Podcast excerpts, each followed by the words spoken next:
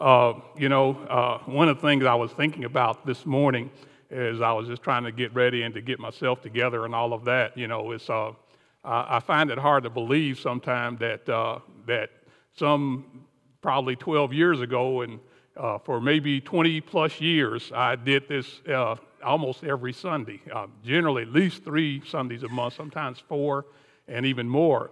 And but I find that the further I get away from that, uh, you know, that it's not quite as easy as it used to be. So. I'm just praying for a little grace on that in that behalf. Uh, but just the same, uh, we just pray that the Lord will bless His word this morning. Uh, this is not, uh, you know, this is not my text. Uh, it's what the Lord gives through His Spirit, and it's just my remarks and my comments that are kind of added along to that. And so we just pray that He'll bless it this morning. So before we uh, go into our study, let's just have a little prayer, and we'll kind of talk about this text a little bit. Father God, we just come to you, Father, this morning. Just want to thank you, Lord God, for bringing us together in this way, Father, to worship you, Father. Uh, we just pray, dear Lord, that our time together, dear God, would be a blessing to each one that's here, that we be encouraged, dear God, that we be lifted up by our time together in worship and praise, dear God, and even, God, at the time at your table as well. Heavenly Father, we just pray, God, that uh, the words that I speak this morning might be, uh, might be from you, Lord.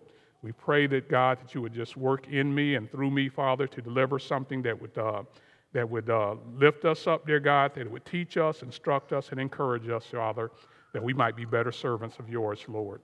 I thank you, Father, for our time together once again. Thank you for your word. It's in Jesus' name. Amen. Uh, as I mentioned earlier, uh, we're going to uh, just be looking at Matthew, the 23rd chapter. And just for a little bit of context, um, you know, beginning probably in uh, the 21st chapter of Matthew, uh, of Matthew's gospel, uh, it kind of starts to focus on Jesus' last week of ministry before the cross event. And of course, um, you know, all through the course of his ministry, uh, the religious leaders, the scribes, the Pharisees, the Sadducees, and so forth, uh, they've always been uh, Jesus' detractors. It just seems like at every turn and at every step, uh, they have worked against Jesus, uh, whether by just trying to discredit him in some way. Uh, there was even a time earlier in his ministry when they tried to uh, try to eliminate him then. And even now, as we move closer to the cross event, that's really their focus at this point they really feel like Jesus needs to be eliminated, whether it's by discrediting him or ultimately by just getting rid of him altogether. Uh, probably just a couple of weeks ago during uh, Holy Week, I talked on Matthew, the 22nd chapter. And in that chapter, uh, you remember the religious leaders, they came to Jesus with just a series of questions, uh, what they thought to be very difficult questions and hoping to trap him in his words, hoping that he would say something that would uh, discredit him with the people. And really, if they could accomplish that, then basically it would really be the same as eliminating him and getting rid of his life altogether. But of course, this was Jesus, this is the Lord. Every question they put before him, he answered it perfectly. And so the Bible tells us at the end of that chapter, at the end of chapter 20, 22, it says basically from that time forward, no one asked him any more questions after that. And so essentially, uh, the religious leaders, the scribes, and the Pharisees, they felt like, hey, we've been defeated in our purpose. And it seems like from this time forward, they're just bent on getting rid of Jesus uh, by taking his life. And so that's kind of where we are now. Well, all of that's kind of come to a head, and it seems like that at this point in time, that Jesus is really like, okay, uh, I've got to let people know about who these guys are. And so, what we have in chapter 23 is just really a scathing rebuke of the religious leaders, of the scribes, and of the Pharisees. And we're going to just see that uh, throughout the course of this chapter. And basically, what I've got on the screen here is seven woes that he basically sets on the scribes and the Pharisees on the religious, the religious leaders. Now, once again, one of the things about this is uh, this is the last sermon, or we might say the last public discourse of Jesus that we've got recorded in Scripture. And really, what it is, it's a staunch rebuke of these religious leaders, and it's really intended uh, not only to rebuke them, but it's also, I feel like, it's to instruct the crowds that were following Jesus, those who had sought to follow Jesus. And there are a great deal of things that we can learn from this chapter as well. In chapter 23, beginning uh, there, then Jesus said to the crowds and to his disciples, the scribes and the Pharisees, they sit on Moses' seat. And so do and observe whatever they tell you, but not the works they do, for they preach, but do not practice. They tie up heavy burdens hard to bear and lay them on people's shoulders, but they themselves are not willing to lift them with their finger. You know, when you think about that, that's just a, that's a horrible leadership style, isn't it? You know, it used to be said uh, kind of in the old days, or I've at least heard it said in the old days, you know, uh, parents would say to their kids, uh, you know, do what I say, but not what I do. And you know, for those of us who are parents now, we, we fully should know and understand that that just doesn't work. Because no matter what frame of leadership that we're in, whether it's in the home as parents, or whether it's in the workplace or whether it's here even at church, when we're leading people, we, we, should, uh, we should know and understand that we need to model the behaviors and the attitudes and, and all of those things that we expect people to, uh, that we expect people to, to do. So it just doesn't work when, uh, you know, when it's a thing where uh, do as I say and not as I do. No, we need to model the behaviors that we expect people to, to model as well. And that's something that Jesus uh, rebuked the Pharisees for. You know, the Bible tells us in uh, that, you know, they had really quoted the fifth commandment probably on many occasions that says very simply, honor your father and mother. The scribes and Pharisees, I'm sure that they taught that to their disciples and to their followers many times. Yet, you know, Jesus in Matthew, the 15th chapter, he cited them for transgressing the commandment of God by their tradition. You remember back over there in Matthew, the 15th chapter, that they had this thing called, called Corban, where essentially they could take their, their, uh, their finances or their possessions or their goods, and rather than use those to, uh, to help or assist their parents who were needy, they could just very simply say, well, this is dedicated to the temple or this is dedicated to the Lord. And in doing that, essentially, they could basically get around uh, helping their parents or assisting their needy parents. And so, even though, yeah, they, they taught God's word, they taught the laws of Moses, they often failed in actually practicing what they preached. And that's, once again, one of the first rebukes that Jesus had for these scribes and Pharisees. He said that they sit in Moses' seat. You know, Moses was essentially, uh, you know, God's prophet. Uh, he was the giver of the law. And not only was he the giver of the law, he was uh, charged with instructing people in the law and even trying to see to it that they followed the law.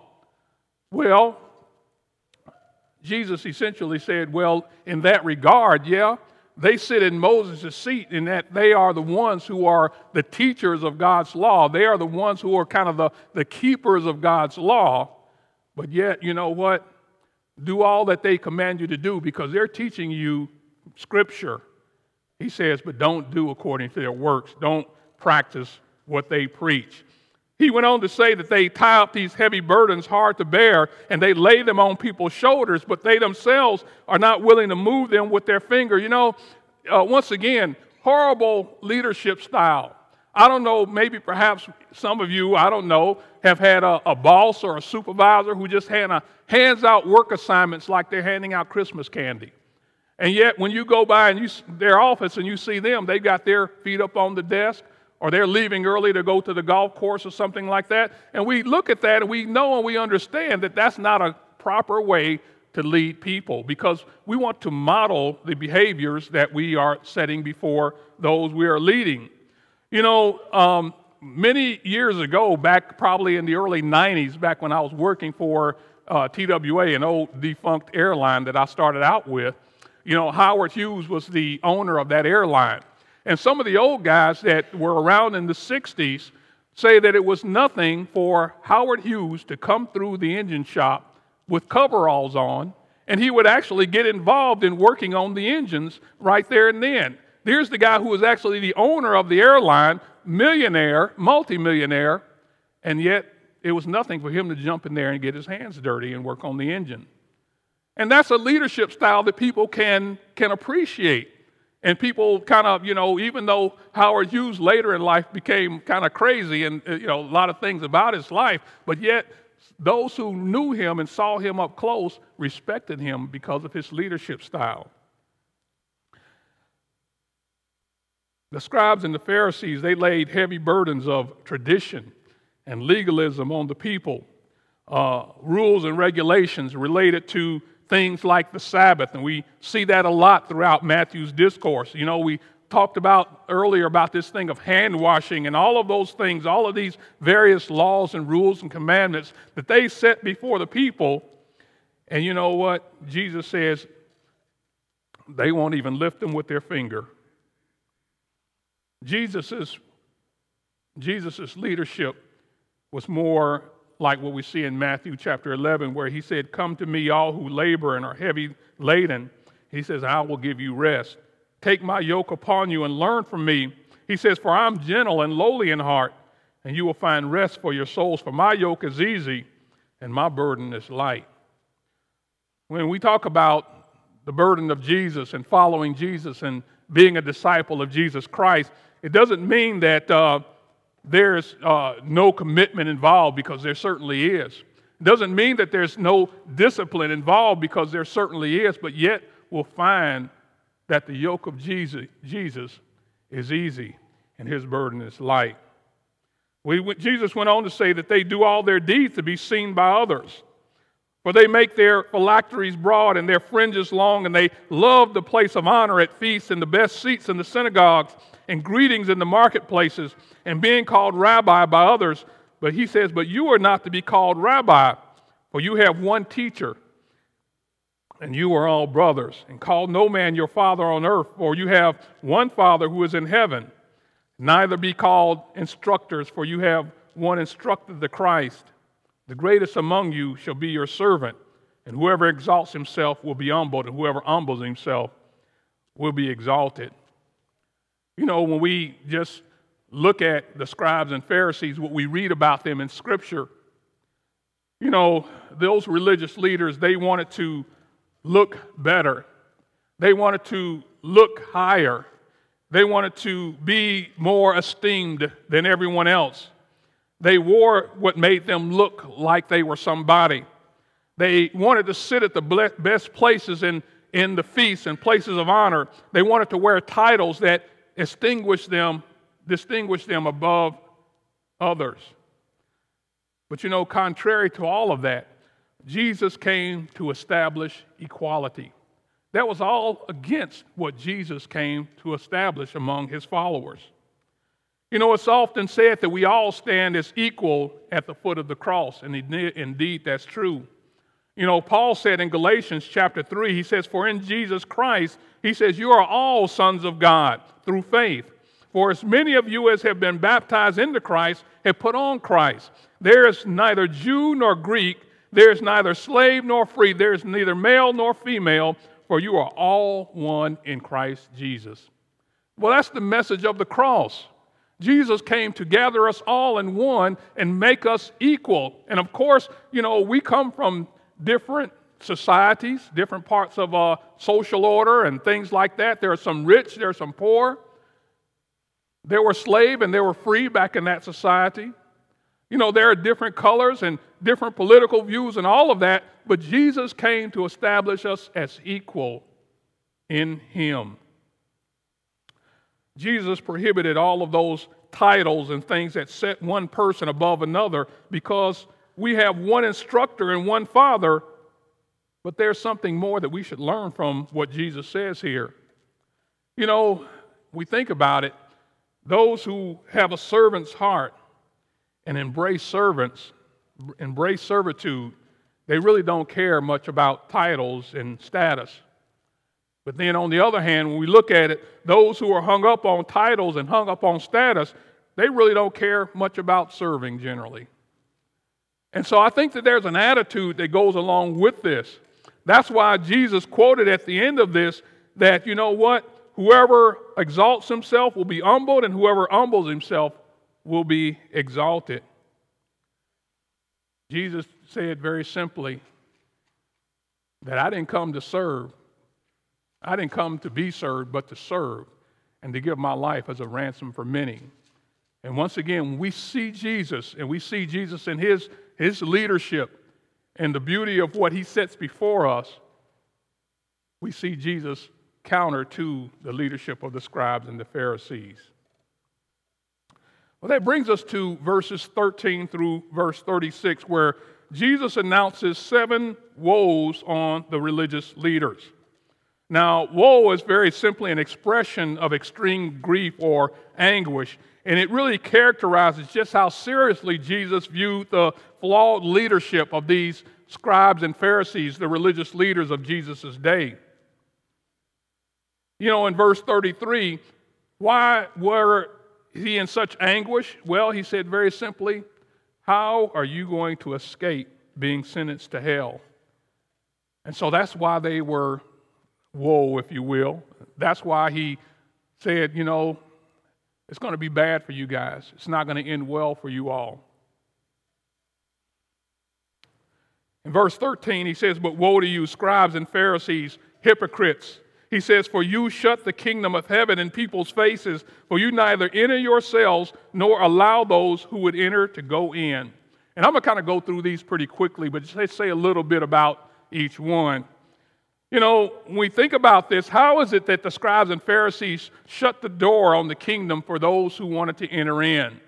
Well, you think about it, uh, John the Baptist and Jesus, they both came preaching the kingdom of heaven.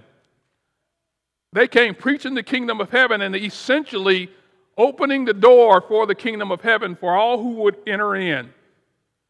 But you know what? Rather than support and encourage their ministry, the Bible says that they did everything they could to hinder the ministry of John and Jesus. They were so occupied with maintaining their hold on positions of authority and honor that they failed to see John as God's messenger, the pre runner of Jesus Christ. And they failed to see Jesus as the Messiah the Jewish people had long been looking for. In trying to hold the spotlight on themselves and their brand of religion, they, in effect, they shut the door on the kingdom to others, and not to others only, but themselves as well. You know, I think about that passage sometimes. I wonder in there, is there a message for us? I wonder if sometimes we perhaps shut the door on the kingdom for others because we fail to present Jesus Christ uh, as he should be presented in all of his beauty. If we fail to really, by our actions and by our example, if we uh, shut the kingdom, uh, shut the door on the kingdom, because when people see us and we represent the kingdom, we don't properly represent it as we should. Well, we know that the scribes and Pharisees didn't do that because essentially they worked against Jesus. They worked against John the Baptist and those who would essentially open the doors of the kingdom to others. In verse 15, uh, Jesus says, Woe to you, scribes and Pharisees, hypocrites, for you travel across sea and land to make a single proselyte, and when he becomes a proselyte, you make him twice as much a child of hell as yourselves. You know, we talk about a proselyte, essentially, he's talking here about a convert to, to Judaism. And so, essentially, uh, the, the, the scribes and Pharisees, they prided themselves on training up others, perhaps God fearing Gentiles or whoever the case might be, uh, training them to be uh, followers or converts to Judaism. But Jesus says, you know what? In doing that, you make him them as much a child of hell as yourselves, and even more so. You know, in Matthew the seventh chapter, Jesus taught the principle that a diseased tree will not produce good fruit. Uh, he was speaking in that passage, he was talking about false teachers there. He almost had his eye then on the Pharisees and on the religious leaders and on their flawed leadership. He said, A diseased tree cannot produce good fruit. The religious leaders taught an extreme legalism and works based religion that had no power to change the hearts of men. Their followers will become what they were, essentially. The effects of legalism are often cumulative. Each generation becomes more tedious, with more rules, and becoming less tolerant, less patient with people than the one before that. And I think that that's what Jesus is talking about here. He said, You scribes and Pharisees, you'll make converts, but they'll be just like you are. They'll teach the same type of doctrine, the same flawed form of religion as you're teaching, and they'll be just as bad as you are in times to come. In Matthew 23 and verse 16 through 22, uh, Jesus says, Woe to you, blind guides, who say, If anyone swears by the temple, it's nothing. But if anyone swears by the gold of the temple, he is bound by his oath. You blind fools, for which is greater, the gold or the temple that has made the gold sacred? And you say, If anyone swears by the altar, it is nothing. But if anyone swears by the gift that is on the altar, he is bound by his oath.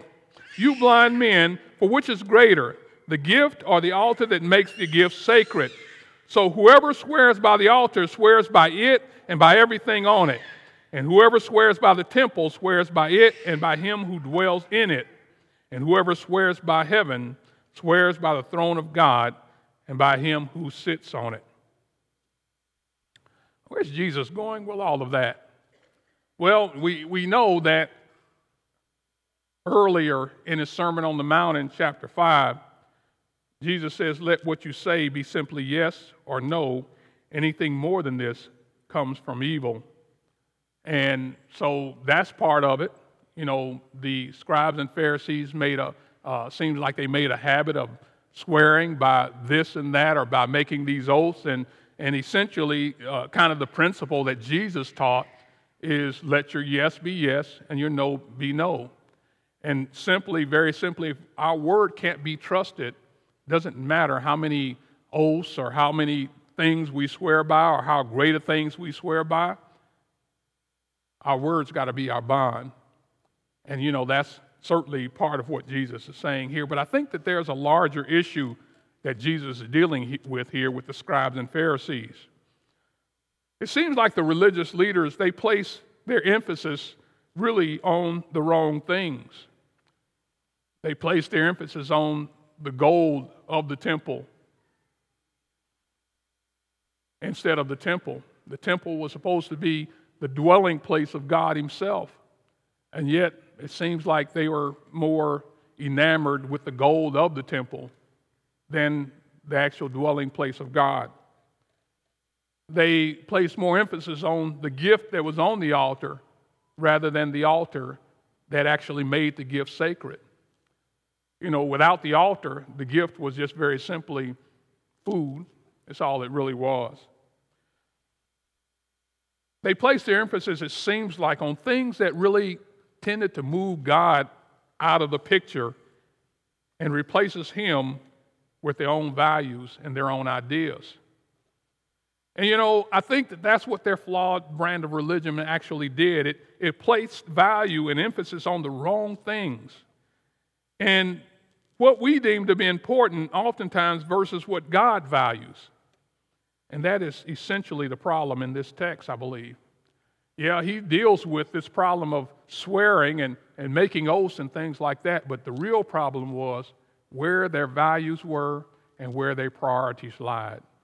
They were pushing God further and further out of the picture. And you know, once again, essentially, I just can't emphasize it enough. Oftentimes, that's what legalism tends to do. It places emphasis on what we do and what we can accomplish and how we can get closer to God rather than what God actually does in us, through us, and for us. In chapter 23, verses 23 through 24, Jesus says, Woe to you, scribes and Pharisees, you hypocrites! He says, For you tithe mint and dill and cumin, and have neglected the weightier matters of the law, justice and mercy and faithfulness. These you ought to have done without neglecting the others. You blind guides, guide, excuse me, straining out a gnat and swallowing a camel.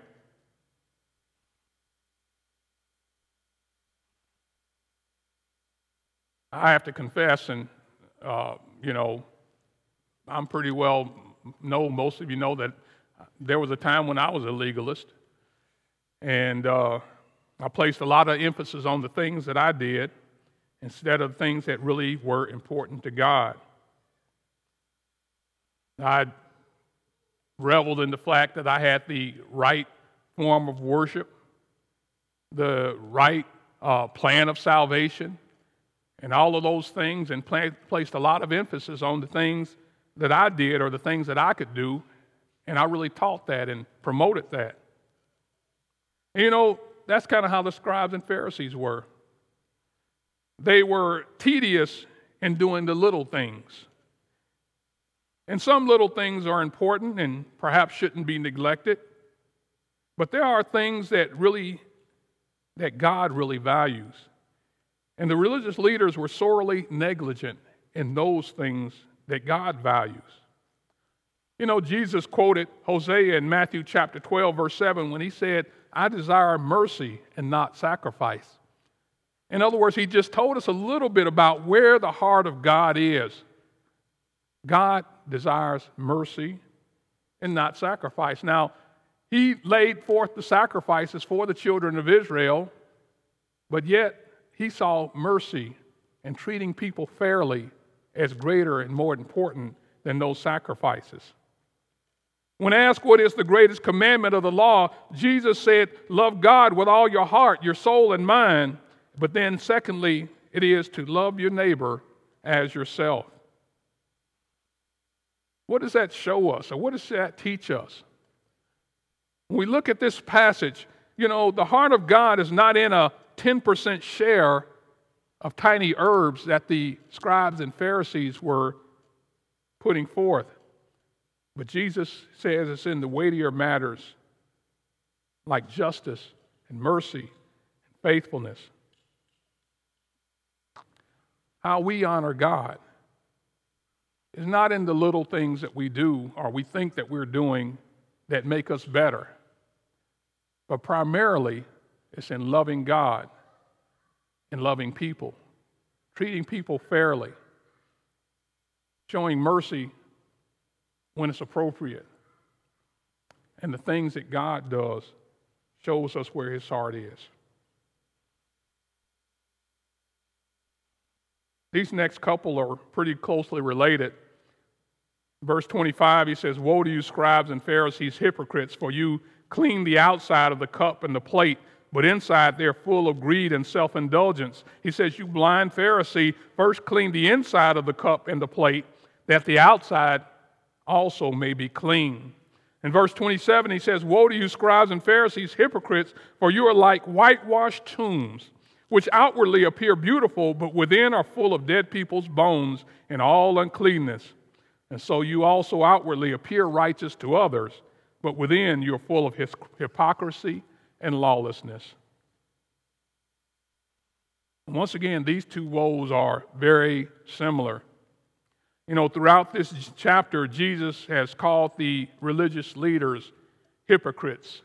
And perhaps when we look at this chapter as a whole, when we look at all of these woes together and all that Jesus has to say here and all the rebukes that he has of the religious leaders, this is probably really the central thing that he's pointing to is them as hypocrites. The term hypocrite comes from the Greek word hypocrites, which basically means a play actor, a play actor. And you know, when we think about actors, they're going to wear costumes and they play a role that makes them look and act like something or someone that they're not. And so, really, generally speaking, when we look at an actor, we see them play a variety of different roles. They put on a variety of different faces. They play a variety of different characters and different things like that, but that not necessarily shows who the actor really is. Well, that's the thing about the scribes and Pharisees. They displayed on the outside, who they displayed on the outside is not who they were on the inside. Jesus says that they appeared righteous because of the garments they wore. They appeared righteous because of where they sat in the synagogue.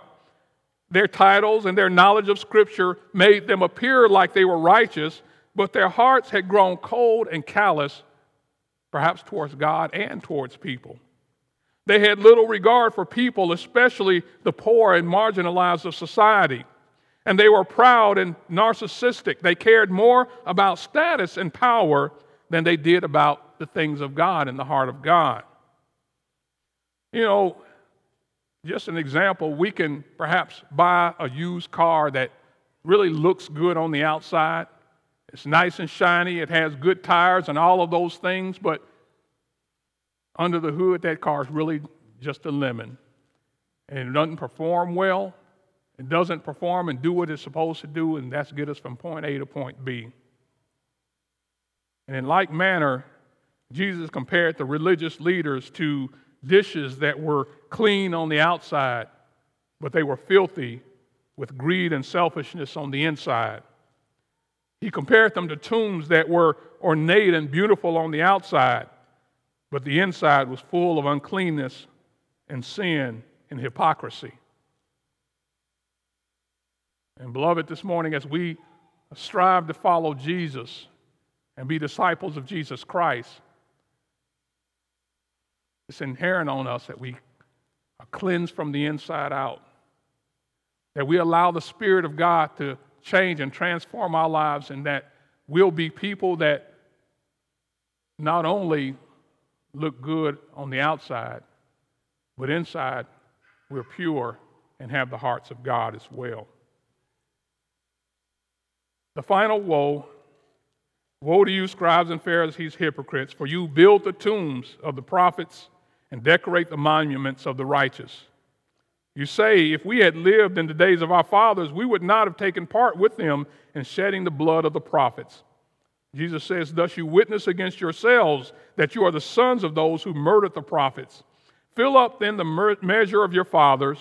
You serpents, you brood of vipers, how are you to escape being sentenced to hell? Therefore, I send you prophets and wise men and scribes, some of whom will, you will kill and crucify and some you will flog in your synagogues and persecute from town to town, so that on you may come all the righteous blood shed on the earth, from the blood of righteous Abel to the blood of Zechariah, the son of Berechiah, whom you murdered between the sanctuary and the altar. The scribes and the Pharisees claimed that they wouldn't repeat the sins of their ancestors who had killed and persecuted the prophets of old. But Jesus rightly prophesies that they would fill up or complete the work of their fathers by persecuting and killing the messengers and servants of Almighty God. And you know, as we continue to read through the New Testament, especially in the book of Acts, that's exactly what happened. They continued to persecute and kill, first starting with Jesus himself, and then, of course, his messengers, the apostles, prophets, and those who would speak on behalf of Almighty God. Now, because of the sins and hypocrisies of those religious leaders and their forefathers, sins that have accumulated for generations, Jesus predicted that judgment would come upon that generation. Jesus was pointing to the future of Jerusalem and to the entire Jewish nation. I think next week Terry is going to talk on chapter 24 and tell us a little bit more about this judgment that would befall them. But you know what? Jesus said very simply that this is just a fulfillment of everything that you all have done before. Your forefathers, your ancestors, they killed the prophets and the messengers of God. They would kill Jesus and continue to persecute and kill his messengers. I guess what's the point here? What's the message for us? Well, I think that along the way here, as we look at the scribes and Pharisees, as we look at those religious leaders, I think we can learn what we ought not to be. And essentially, Jesus pointed to their hypocrisy. In other words, their looking like more than they really were. And, brothers and sisters in Christ, I think that we just need to be honest with ourselves. And as we look at ourselves in our own life, ask ourselves have we really been transformed from the inside out? Allowing Jesus to fill our hearts and our lives, and for Him to dictate how we live our lives and point us in the right direction towards God. As we come to the table this morning, I want us to think about where we are and who we are in face of Jesus and in face of what He's talked to us about this morning. The lesson is yours. Thank you.